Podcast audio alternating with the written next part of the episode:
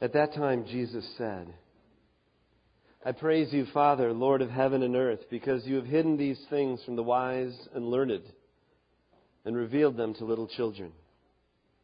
Yes, Father, for this was your good pleasure. All things have been committed to me by my Father. No one knows the Son except the Father, and no one knows the Father except the Son, and those to whom the Son chooses to reveal him. Come to me, all you who are weary and burdened, and I will give you rest. Take my yoke upon you and learn from me, for I am gentle and humble in heart, and you will find rest for your souls. For my yoke is easy, and my burden is light. Those words from Matthew chapter 11, beginning there in verse 25, serve as an introduction to the theme of what I want to share with you this morning.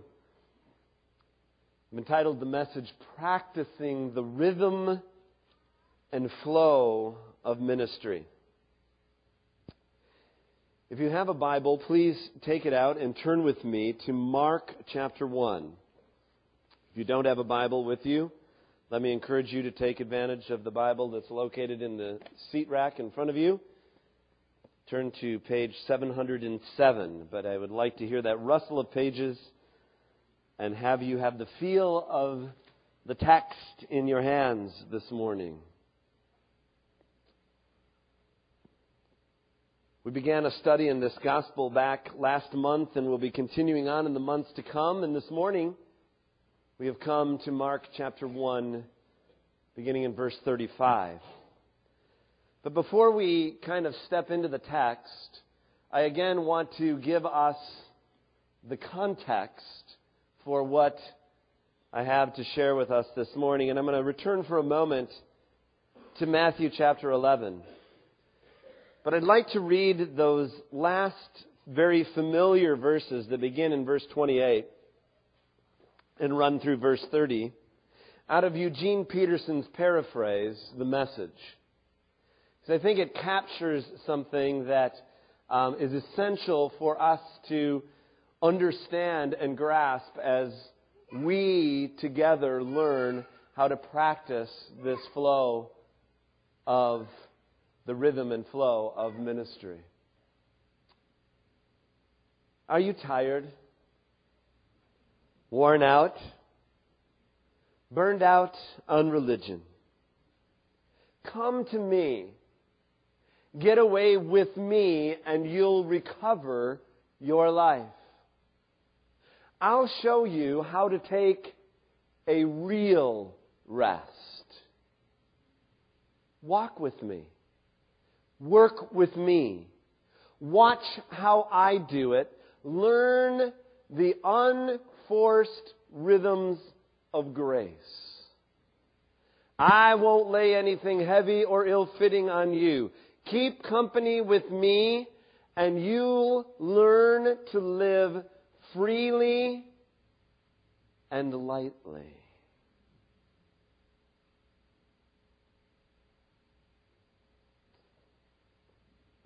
Several times in that short scripture, it speaks of learning from Him.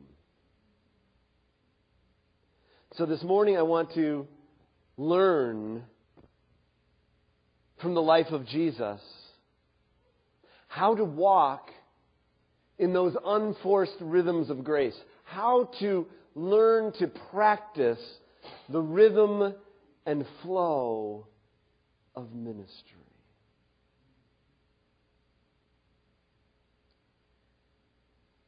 So again, now we come to our text in Mark chapter 1, verse 35 to 39. Very early in the morning, while it was still dark, Jesus got up, left the house, and went off to a solitary place where he prayed. Simon and his companions went to look for him, and when they found him, they exclaimed, Everyone is looking for you. Jesus replied, Let us go somewhere else, to the nearby villages so I can preach there also. That is why I have come. And so he traveled throughout Galilee, preaching in their synagogues and driving out demons. Now, this is a pretty straightforward, in many ways, very simple passage. But I think as we walk through it and unpack it together this morning, we're going to discover some very significant principles which connect with your and my daily life. If you have your bulletin on the tear off, there's a room there for you to take sermon notes, and I again invite you to consider doing so. Because if you're like me, and like most human beings, you will rapidly forget that which you have heard. But when you write it down and perhaps reflect on it later, some of these might begin to be woven actually into the fabric of your lives. First of all, I want to talk about rhythm. The rhythm of ministry and life itself. Three components of rhythm that I want to speak of this morning. The first is this there is a rhythm of rest and work. There is a rhythm of rest and work. And that rhythm has been established by God right into the very foundations of creation itself. If you go back to the book of Genesis, of course, we have recorded for us there God's creating of the world. And I just took the last portion of that to illustrate what I mean by this particular principle. God saw all that He had made, and it was very good. And there was evening and there was morning the sixth day. Thus the heavens and the earth were completed in all of their vast array. By the seventh day, God had finished the work He had been doing. So on the seventh day, He rested from all of his work. Now, I want you to notice something very interesting that living in 21st century America, probably no one actually understands very well. Notice what it says about the sixth day. What does it say there? What's, what do you find interesting about what the text tells us about that sixth day. Happy with what he'd done, okay, but there's something that I want you to notice. What is it? It was evening and there was morning the sixth day. Built right into creation is this rhythm of rest and then work work flowing out of rest. The Jewish Sabbath begins at sundown and goes through the night into the next day. It begins with rest, and out of that rest then flows creativity and vitality and life. most of us work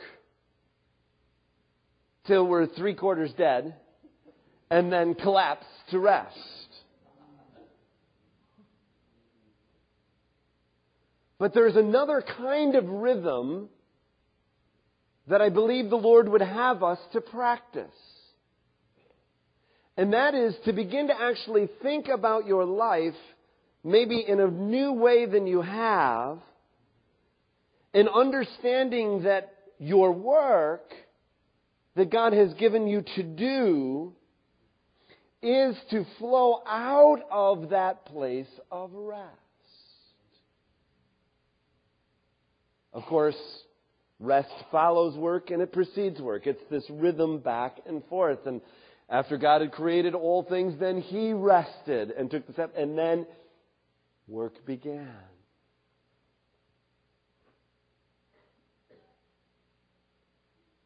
think for a moment that your daily life, what you do throughout the rest of your week, why don't you start thinking about it as flowing out from gathering together, spending time together on the Lord's Day, Resurrection Day, the first day of the week. We come and, in a sense, we take a deep breath of the Spirit as we gather together. We allow His life to begin to flow into us.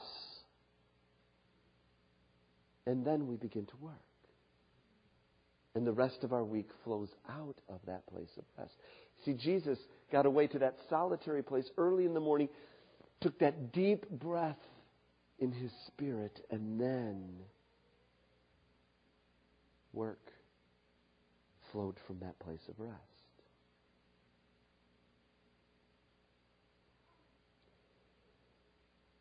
I'll never forget when I was in college, um, our chaplain, Chaplain Patterson, um, at the college I went to, we had regular um, chapels at, the college I went to, and where I went to school was a very, very, very highly competitive academic environment, and uh, I had to work really, really hard just to stay behind a little ways. Okay. But I'll never forget one time in chapel when he challenged us to practice Sabbath rest, to actually not study on Sundays.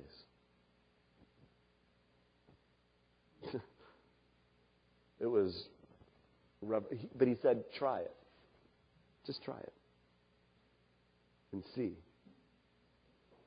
So I tried it and I saw, and what I discovered was that I was far more productive in the rest of my days when I'd actually listened and walked in a rhythm of grace. And I think no matter whether we're students or work, whatever our life looks like, there is a very significant principle about rhythm here that we want to understand and grab hold of. And maybe some of us have to work on, on the particular day that we celebrate and, and, and come together or whatever it might look like. But woven into your daily life and woven into your weekly life, there must be a rhythm of rest and work because all work and no rest will leave you dull and will leave you actually less productive.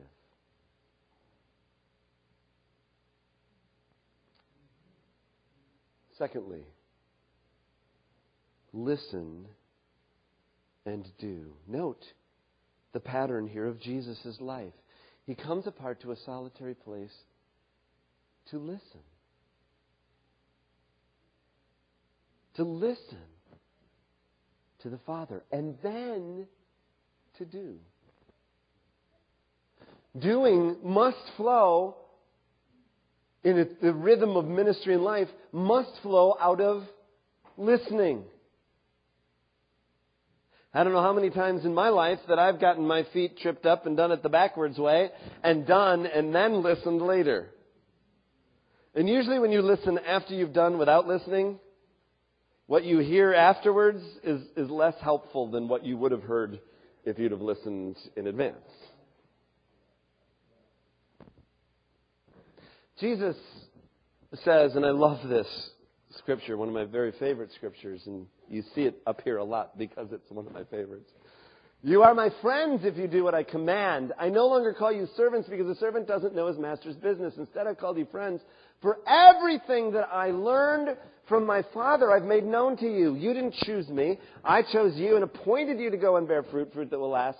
Then the Father will give you whatever you ask in my name. I have called you friends for everything I learned from my Father I've made known to you. The very root, and, and he talks in John 15 a lot about obedience.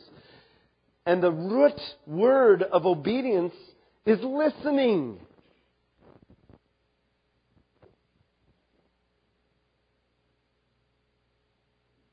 And so, as his friends, just as Jesus listened to the Father and then did, we are invited to listen and then to do. Does this make sense? All right. Listen and do. Third component of this rhythm is receiving and giving. Receiving and giving. When Jesus sent out his disciples, it's described for us here in Luke in Matthew chapter 10, he says, "As you go, preach this message. The kingdom of heaven is near. Heal the sick, raise the dead, cleanse those who have leprosy, drive out demons. Freely you have received, freely give.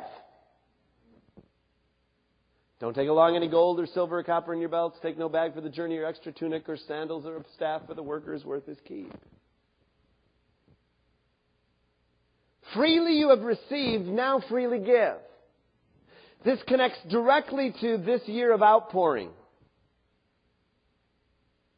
In the outpouring, first we receive His outpouring into our lives, and then that outpouring is intended to flow through our lives. It's receiving and giving. 2 Corinthians 1. Great example of that. With the comfort you yourselves have received, comfort others. Let me, let me say a word here to all of us in this room. We are all um, cracked pots. we have all failed. We have all been wounded. We've all been broken. We have all rebelled. We've all done, you know, we've all, we, there ain't anybody here that doesn't have some scars of life upon your soul. But let me tell you that those scars do not disqualify you from ministry. In fact, those scars in the hands of the Lord who heals us and delivers us and saves us and frees us in the very place where we have received His mercy and grace, those places of brokenness actually become open doors for us to minister to others and to hold the door open for them to receive from Him in the same places in the same ways in which we have received. Freely you have received, freely give. That's the rhythm we're talking about. Rest and work. Listen and do. Receive and give. All right. Let's go on. Now, let's talk about the flow. Again, three components to the flow of ministry. I've uh, served here now for 18 and a half years, and over that time, You've heard me talk about the first component. If you've been here 18 and a half years, you could stand up here and preach this part of the message with me. The first is that of being led and not driven. Being led, not driven. Let's go back to our text for a moment.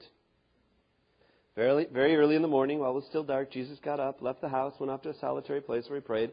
Simon and his companions went to look for him, and when they found him, they exclaimed, Everyone is looking for you! What are you doing up here? You better come down. They're looking for you. You're a, you're a hero. Everybody wants a piece. Come on, now is the time.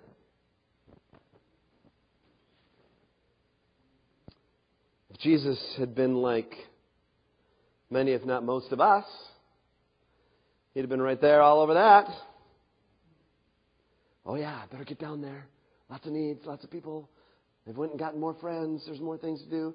Better go doing that. Jesus wasn't driven by the expectations of people around him. Jesus understood that need does not constitute a call.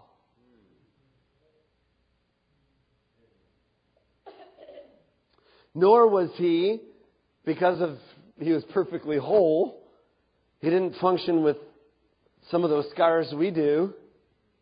So he wasn't driven by internal stuff either his own brokenness or frustrations or hurts or wounds or all the different kinds of things that can be drivers in our souls. Where we become relentlessly restless, trying to somehow put a balm on that place in us that just feels so out of sorts.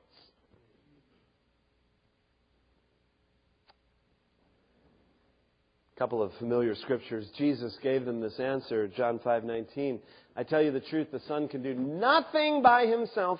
He can do only what he sees his Father doing because whatever the Father does, the Son does also.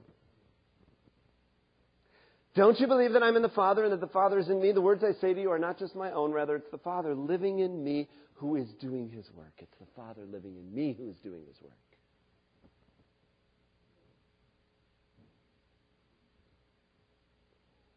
Led, not driven. Being led, not driven. This is the flow of ministry. When Jesus, again, when he sent out the disciples, it says, After this, the Lord appointed 72 others and sent them two by two ahead of him to every, I love this, to every town and place where he was about to go. And he told them, The harvest is plentiful, but the workers are few. Ask the Lord of the harvest, therefore, to send out workers into his harvest field.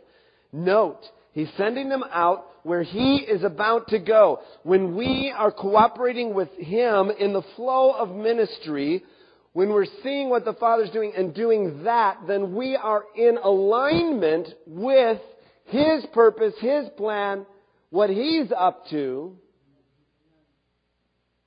And there's just a flow that happens because Jesus is already there waiting for us, and he's right behind us, and he's coming, and he's with us there in the flow. Our ministry. Being led, not driven. Secondly, second component of this is Jesus' ministry flow was one that was whole, not compartmental. We take everything and sort of put it into different boxes in our lives. Sacred, secular, you know, everything is all compartmentalized. But Jesus didn't compartmentalize in the way that we do. Jesus didn't make a distinction between words and deeds. He talked the talk and he walked the walk. He not only proclaimed the truth, through proclamation declared the truth, but he also confirmed that truth with the exercise of his authority and power. And he demonstrated that truth by living it out in very practical ways with those with whom he ministered to. For Jesus, there was no sort of split between word and deed. They were one. So it should be for us. Jesus didn't compartmentalize between soul and body and spirit. He ministered to all. The whole person. He just didn't go around preaching, he also healed. He not only healed, but he delivered. So there was salvation and deliverance and healing and all kinds of things and restoration were being brought into people's lives because his ministry was holistic, not compartmentalized like we so often do.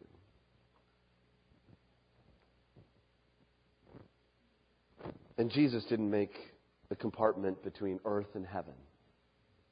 We talked about, I've shared that diagram a couple times. The kingdom of God is here, near, you know, and the kingdom to come. And the he didn't he didn't sort of he he lived in both realities.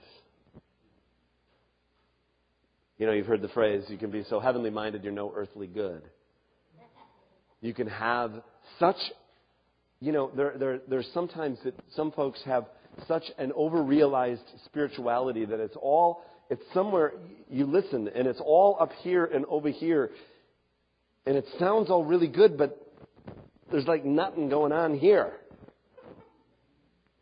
Like the daily living thing is just sort of missing, and there's this, there's this compartment over here, and they've, they've missed the wholeness that the Lord wants to bring.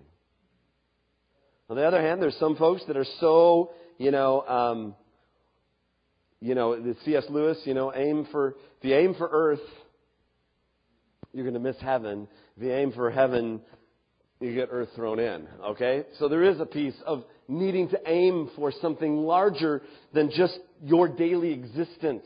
There's something bigger that you are being invited into. Something larger than just what's going on in front of your nose. Jesus lived that out perfectly in his flow of ministry. Invites us to as well. One more in the flow relational and intentional. Let me explain. Let's, uh, let me, let's go to the corresponding scripture to Mark 1 in Luke 4. It's uh, Luke's recording of, the, of basically the same thing that's going on here in, in Mark. At daybreak, Jesus went out to a solitary place, and the people were looking for him. And when they came to where he was, they tried to keep him from leaving them. But he said, I must preach the good news of the kingdom of God to the other towns also, because that's why I was sent. And he kept on preaching in the synagogues of Judea. Two things that I want you to notice here. First of all, again, Jesus is in this solitary place. In relationship, his ministry is flowing out of his relationship with his Father. Okay? That's why he's in the solitary place. He's not out there going, hmm, in the desert. Okay? He's not emptying his mind. He's filling his spirit with life from his Father. All ministry flows out of relationship relationship vertically and relationship with other folks. All ministry flows out of relationship, healthy relationship. But there's also a very significant intentionality about what Jesus does here. We don't get it so much in the English translations of the text. You have to kind of go back in a little bit, dig a little bit deeper into the to the Greek. But where it says here, um, I must preach the good news of the kingdom of God to the other towns also. It's this particular specific word for town that's used there.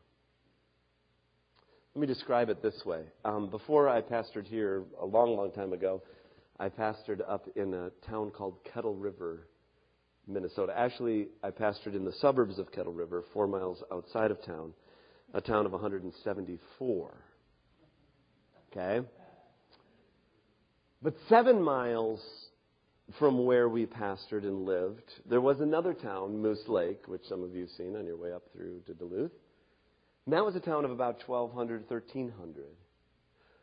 But it was larger than that in terms of its regional influence because all of these other small towns came to Moose Lake for their, you know, economic activity, for social activity, for so there's sort of a hub kind of a hub town. Okay?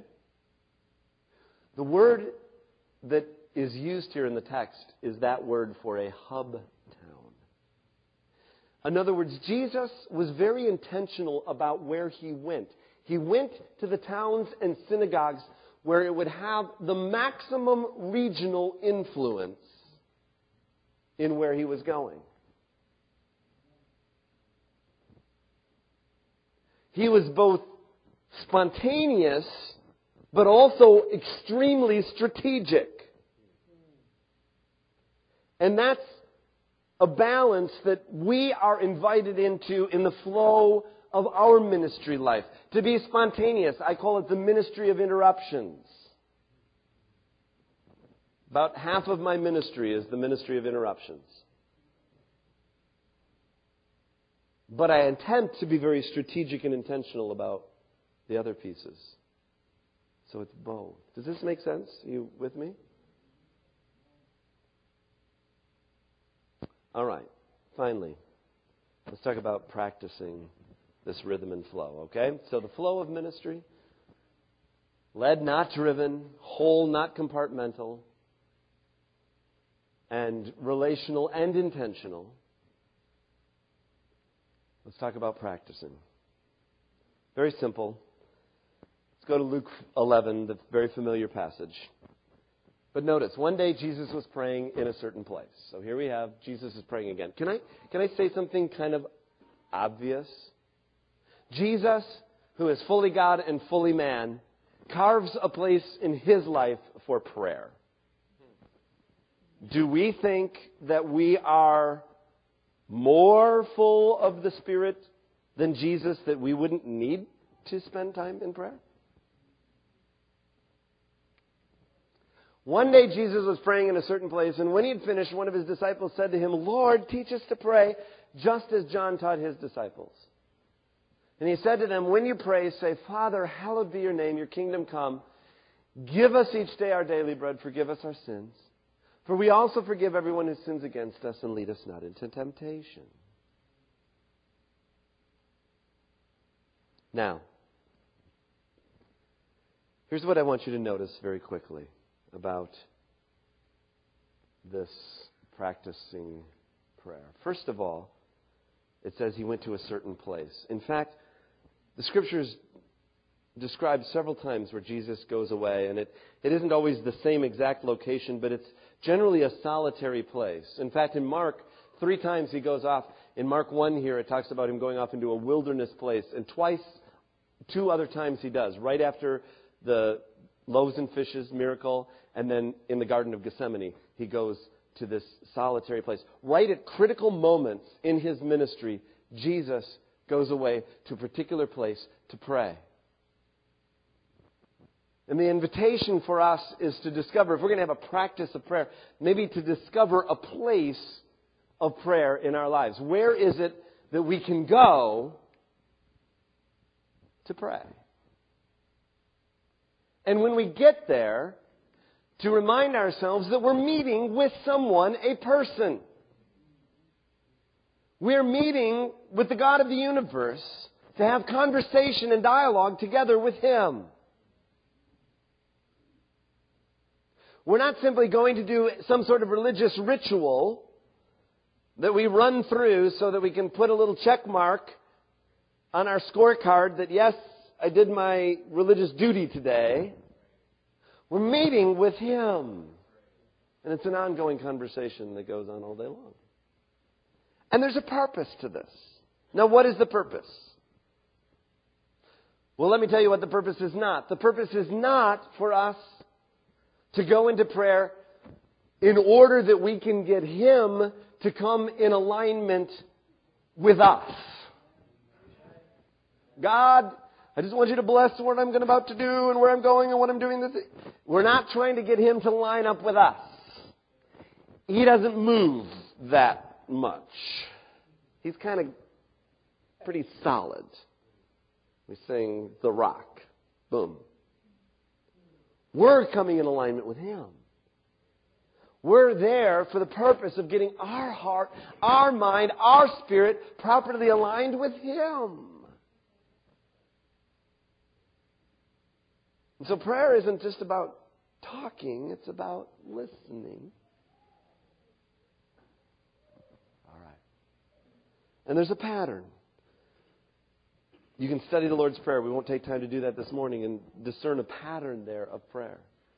Again, beginning with the relationship, Father, and worship, and intercession, and petition, and all of these things are a part of this pattern of prayer. And not that we slavishly follow some particular pattern, but rather that we enter into this ongoing relational reality with Him in a pattern of prayer. And then there is a promise. There is a promise attached to practicing this rhythm and flow, to practicing prayer. As we practice, the promise is this. It's found just a few verses beyond in Luke 11. So I say to you, ask, and it will be given to you. Seek, and you will find. Knock, and the door will be open to you. For everyone who asks receives, he who seeks finds, and he who knocks, to him who knocks, the door will be opened. Which of you fathers, if your son asks for a fish, will give him a snake instead, or if he asks for an egg, will give him a scorpion? If you then, though you are evil, know how to give good gifts to your children, how much more will your Father in heaven give the Holy Spirit to those who ask him? The promise is that of asking to receive seeking to find, knocking, and open doors. Year or better ago, we put a box up here with the word ask on it. You can still, anytime, you can take a piece of paper from up here and write down something that you're specifically asking of Him. And we're going to just keep trusting together that He's going to take those askings and turn them into answers and testimonies that we can then pin up on the banner of outpouring as the Lord keeps pouring out His life through us.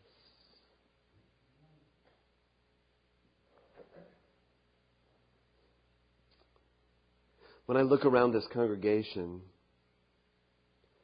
I'm always stunned. Literally, I'm just amazed by the amount of life that flows from this house. By standard definitions, we're certainly nowhere in what you would call the megachurch sort of milieu of life or, you know, quote unquote, the big whatever. That's certainly not us. But in terms of influence, enormous. So much that's going on outside of these four walls, not even only in just like ministry, but just life, where, where you're living your life. In your workplaces, in your neighborhoods, in your school, in your homes. Life.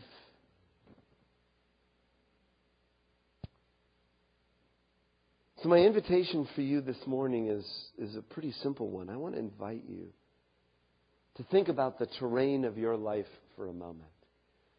What do I mean by that? I just mean, you know, where God's placed you your, your home, your work, your school, your neighborhood, church, kind of all of the various dimensions of life. And I'd like to invite you to ask the Lord to help you discover a rhythm and flow of ministry that will result in even greater life and fruitfulness flowing through you. Simple. But I believe the Lord wants to do that. As much life as there is in this place, He wants to multiply it exponentially. So let's ask Him to help us. Learn from Him. Because otherwise, you're going to be tired and burnt out and worn out. I mean, religion, wow, it's a taskmaster. Been there, done that. Got the t shirts. It's no fun. But He just wants to flow in relationship with us. He wants to Teach us the unforced rhythms of grace so that we individually and corporately can together begin to live our life out in a life giving, healthy way. That sound all right to you? I don't know. Anybody interested in that? All right. I know I am, so. um, worship team, please come back up. Thank you for your ministry to us this morning.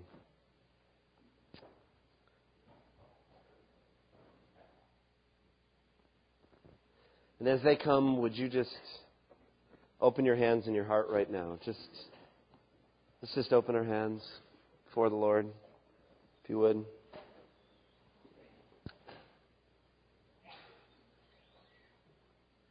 Open your heart.